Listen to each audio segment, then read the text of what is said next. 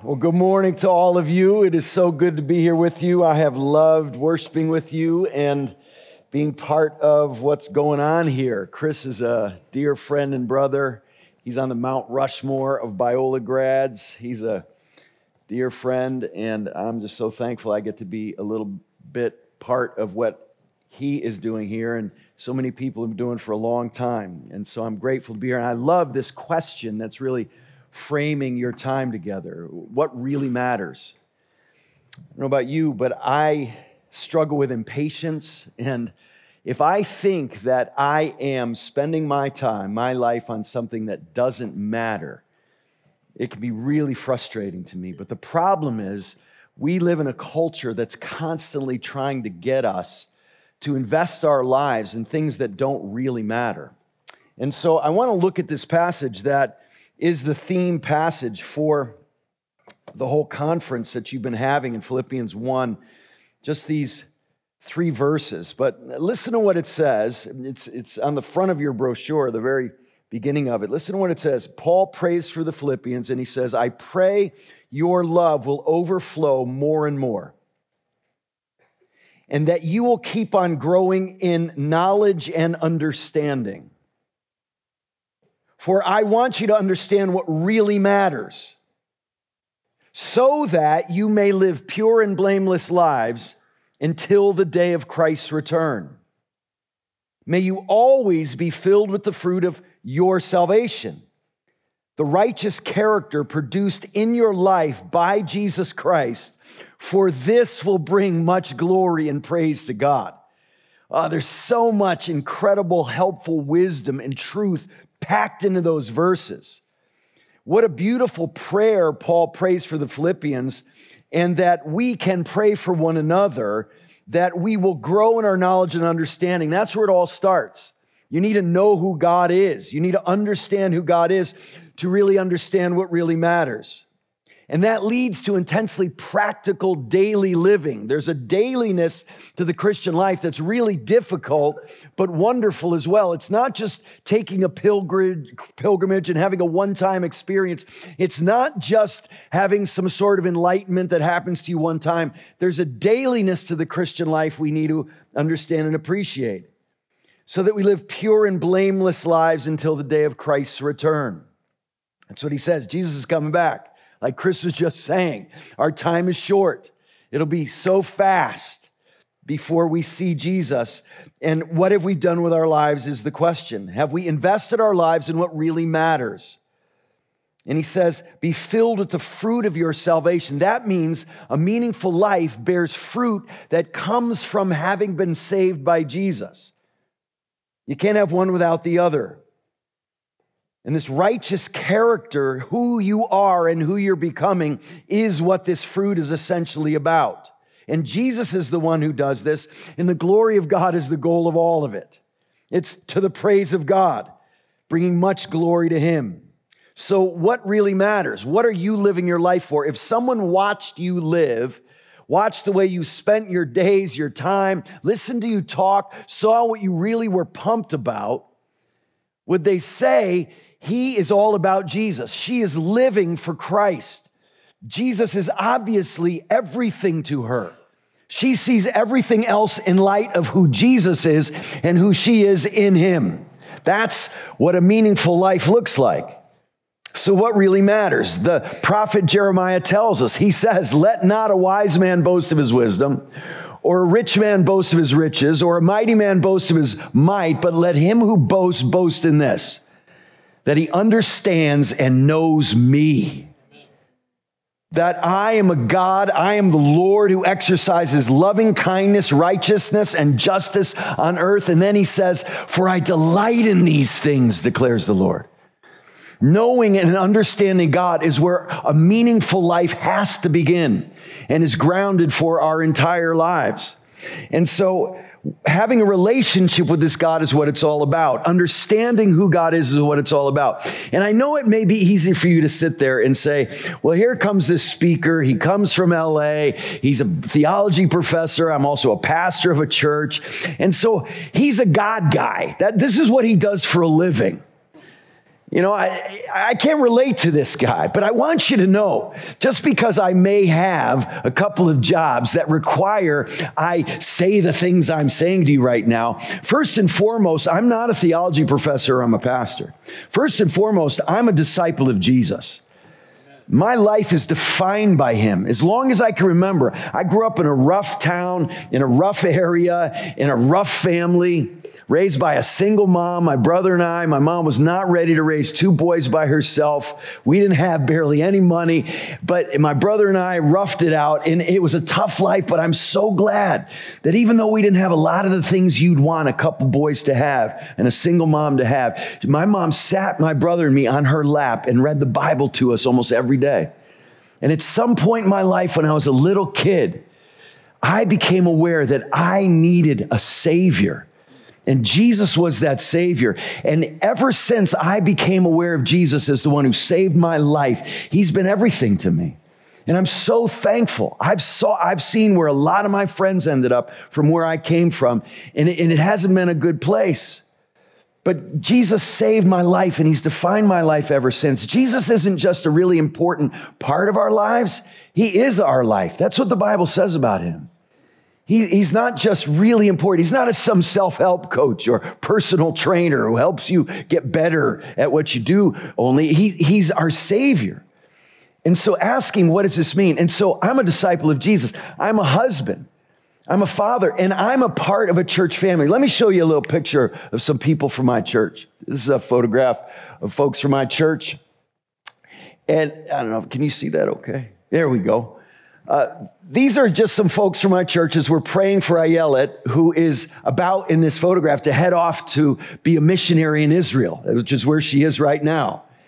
And we're praying for Ayelet. We're laying hands on her. This is my church family. And when we talk about knowing God, I am so grateful you have an amazing school like this to be part of. But you, you need to know the local church is the primary place God is working out his plan and advancing his causes. This is going to be over before you know it, your, your school experience. The local church is where you need to be now and throughout your whole life. That's the place you're going to find uh, elderly people and little kids and, and construction workers and people you, you wouldn't meet in a typical day of school, but that are going to help you grow. And so I love everybody in this, this photograph. But here's a picture of my family. So I'm a part of my church family, but I'm a husband to Donna for 35 years. This is my wife and my kids. Yes, I have more Asian children than most Asian people. And, and that's, this is my wife of 35 years. She is amazing. She's, she's gracious and kind and funny and brilliant and patient and, and amazing. When we met in high school, I, I after the third custody battle, I moved in with my dad and I went in the senior corridor of, of, Valley Regional High School and I looked across and Donna's locker was across from mine and I said, whoa. And I did some, some intel, I've got some intel and I found out that she was dating a guy and they were serious. They were about to be class sweethearts in the yearbook. That's how serious. So I was like, all right, I don't know if this is going to happen, but we'll see. So I had to wait a year and a half for her to finally break up with John. And he had become a friend of mine by then. So, out of respect to him, I waited two weeks. And then I moved in. I moved in like El Nino and never looked back. And, then, and Donna's just incredible. And then we have four kids that we adopted three from Taiwan, one from China. Caroline, Paige, Sam, and Isaac. Isaac's with me in the back. You back there, I man? There he is. Isaac, uh, my youngest, is with me. He's an amazing kid. But I, so I'm a dad and I'm a husband and I'm working this stuff out of living for what really matters every day of my life. And so it's, it's not just theory for me at all. I, I want to be a good husband and a good father who's living for what really matters and helping my wife and children, my family, live for what really matters. I want to be a good son and I want to be a good neighbor and I want to be a good friend. And that means I need to know God and put knowing Him at the core of my life. And until you know who God is, you'll never know who you are. We live in a world where people are so confused about who they are. They think their identity comes from all of these things outside of what really matters. What really matters is who you are before God, period. You'll get all kinds of messages on social media about who you are or who you should be. You'll get all kinds of messages from people who say horrible things to you. You'll get all kinds of messages from people who try to pump your head up on superficial identity. But what really matters is who you are before God. That's all that matters. He's the one who made you in his image, more like him than anything else that is. And you have profound dignity and value and respect as someone made by God in his image and likeness. That's where your identity starts. But then we need to realize that we have forfeited anything that would come our way from God in that image in rebellion against Him. We've all sinned against God. Listen to how Ephesians chapter 2 puts it. I have it here for us to look at. Listen to Ephesians chapter 2. Here's the human condition. And you were dead. This is talking to, to the Ephesians, but it's talking to all human beings. You were dead Notice it doesn't say you just needed some more time. It doesn't say you just need a little more advice. You, you just needed a better education. You just needed better parenting. You just, you just need some, some uh, fitness. Uh, no, it says you're dead. A, a dead man can't do anything to change his condition. You were dead in the trespasses and sins, the law breaking, missing the mark of God's holiness, in which you all once walked following the course of this world, following the prince of the power of the air, the spirits that now is now at work in the sons of disobedience, among whom we all once lived in the passions of our flesh, carrying out the desires of the body and mind, and were by nature children of wrath like the rest of mankind. That's bad.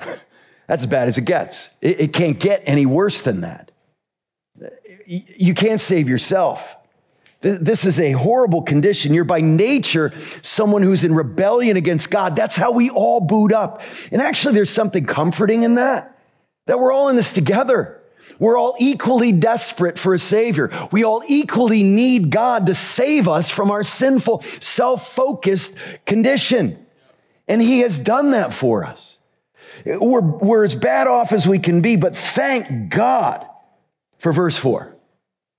But God, being rich in mercy, because of the great love with which He loved us, even when we were dead in our law breaking and our trespasses, made us alive together with Christ.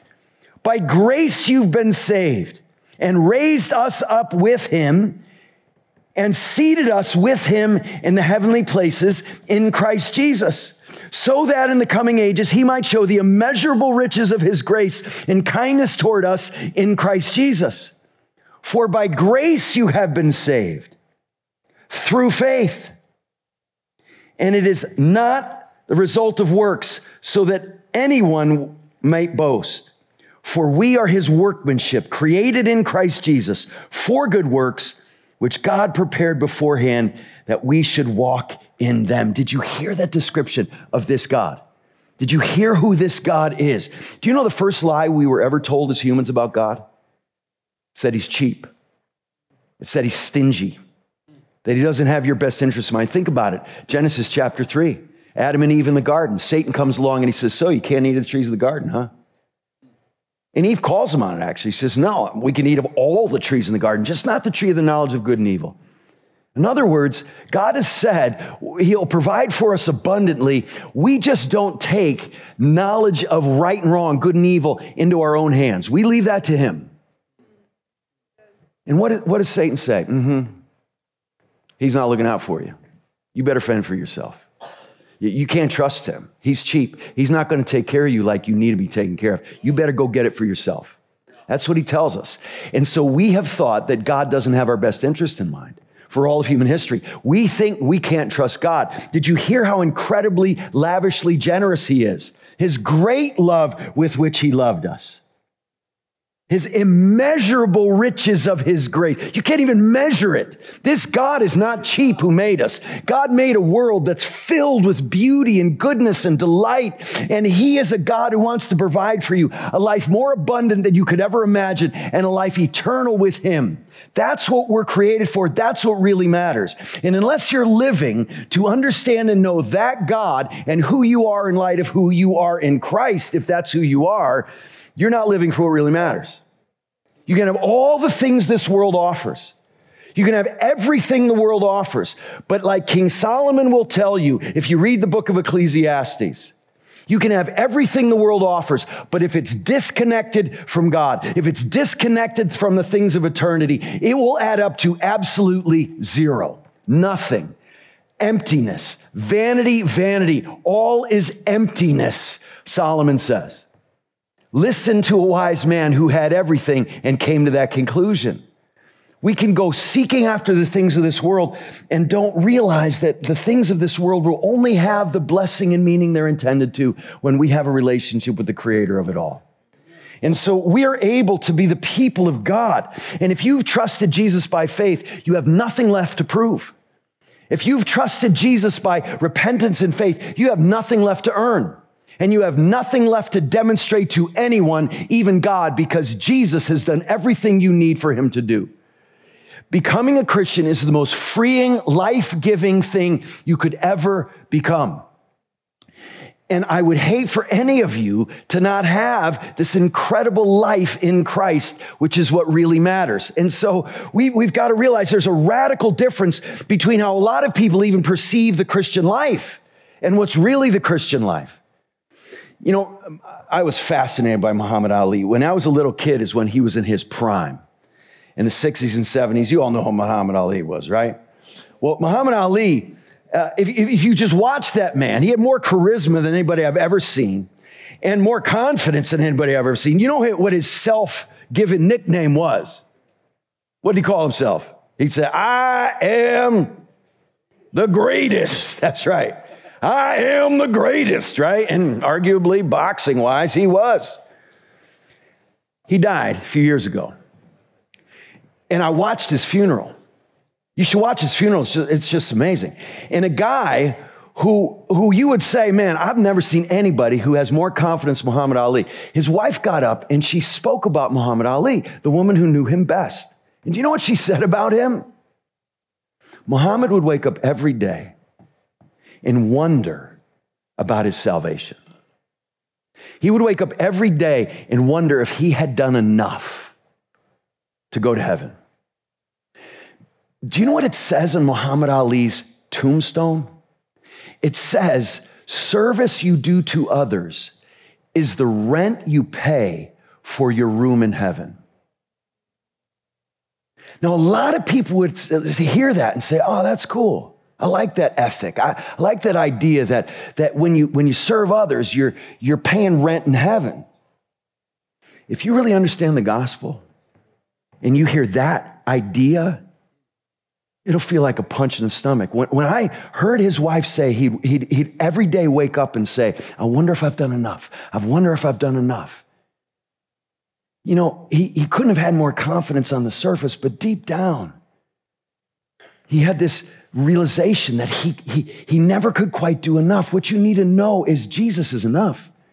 Jesus has done everything you could ever, ever need him to do. And I promise you, if you trust Christ, you'll never be lacking in anything. And so know who you are in Christ. You are forgiven. You are righteous in God's sight. Do you know what it says in Second Corinthians Uh, chapter 5, it says that about Jesus, God made him who knew no sin to be sin, to be considered sinful and be punished and killed for that sin that was our sin. It was put on him. He made him who knew no sin. He was sinless to be sin. He took our sin. Why? So that in him we might become the righteousness of God. The righteousness of God the, the perfect righteousness of God Himself is given to us in Christ. All those riches we just read about, all that forgiveness is ours in Him. It's a done deal. When Jesus died on the cross and He said, It is finished, He really meant it. The sufficiency of Christ is as sweet a thing as you'll ever think on. And it frees you from ever having to prove anything anymore. You can be free of all of that. And so in Christ, you're completely forgiven. In Christ, you're declared righteous. Not kind of righteous, not sort of righteous. The righteousness of God, it says in 1 Corinthians 5.21. The righteousness of God. And you're forgiven completely. You are forgiven of every sin that may still haunt you that maybe you did years ago. You know, I talk to men and women in their 60s and 70s and 80s, and they're haunted by their sin every day. Some of those sins they did back in high school and junior high, and it still plagues them. And we need to claim the forgiveness that we have in Christ and the righteousness. Jesus didn't just die for you, He lived for you. He lived a perfect obedient life in place of our disobedience so that we could be declared righteous before God. And all we should hear from God is depart from me. But because of Jesus, life and death in our place and his resurrection, what we rather hear from God is come unto me. All you who labor and are heavy laden, and I'll give you rest. Yet we can be plagued even as children of God, forgetting that we're his children now and we're forgiven and we're righteous in his sight. Martin Luther said about the Christian, because of your faith in Jesus, a man with confidence can boast in Christ and say, Mine are Christ's living, doing, speaking, suffering, and dying. Mine as much as if I had lived, done, spoken, suffered, and died as he did. Luther says, just as a bridegroom possesses all that is his bride's, and she all that is his, because the two have all things in common, so Christ and the church are one spirit. All that is his is ours. The riches of Christ and his heavenly blessings become ours by faith in him. You add nothing to what he's done, nor need to.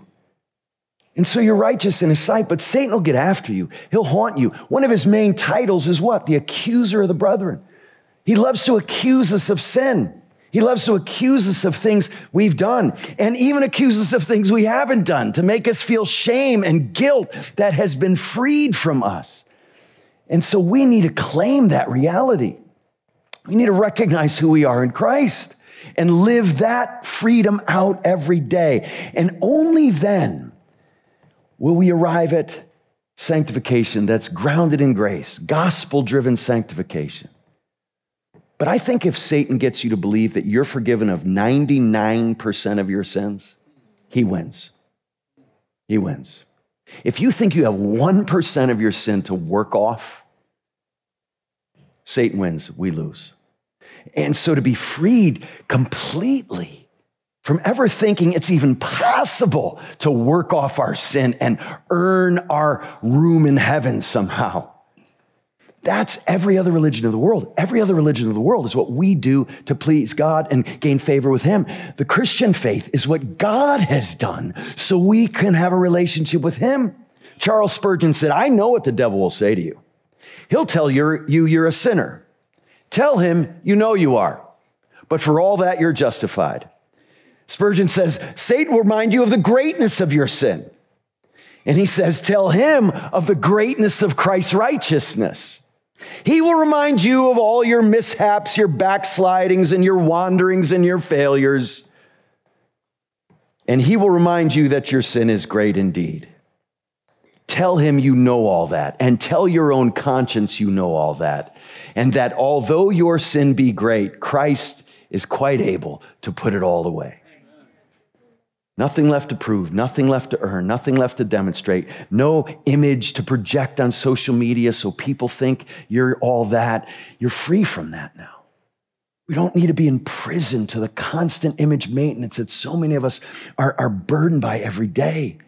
We can be just who God made us to be and live for Him in that kind of freedom. We adopted our four kids all when they were older eight, seven, six, and eight. And it's been an amazing journey of, of adopting kids who, who, were, who were orphans and now they're family. And nothing can ever change that. They are family no matter what. They're part of the Thoennes family. They're, they're in the will. They have access to everything in the fridge. They have an identity now. They have a belonging, but it can still be a struggle for them, like all of us, to no longer believe we're orphans. Because we were orphans. Our sin had left us in a state without the Father we desperately need. We had rebelled against Him. And so we can't just depend on, on some platitude, some simple thing, a way of thinking. We need to go to God and say, Lord, who am I in you? My daughter, we adopted her when she was eight, and I'll never forget, she was only home about five days. And we were going to church for the first time. And we said, honey, we will be back in about half an hour, hour, hour and a half. She came out with her hands completely full of everything she could carry.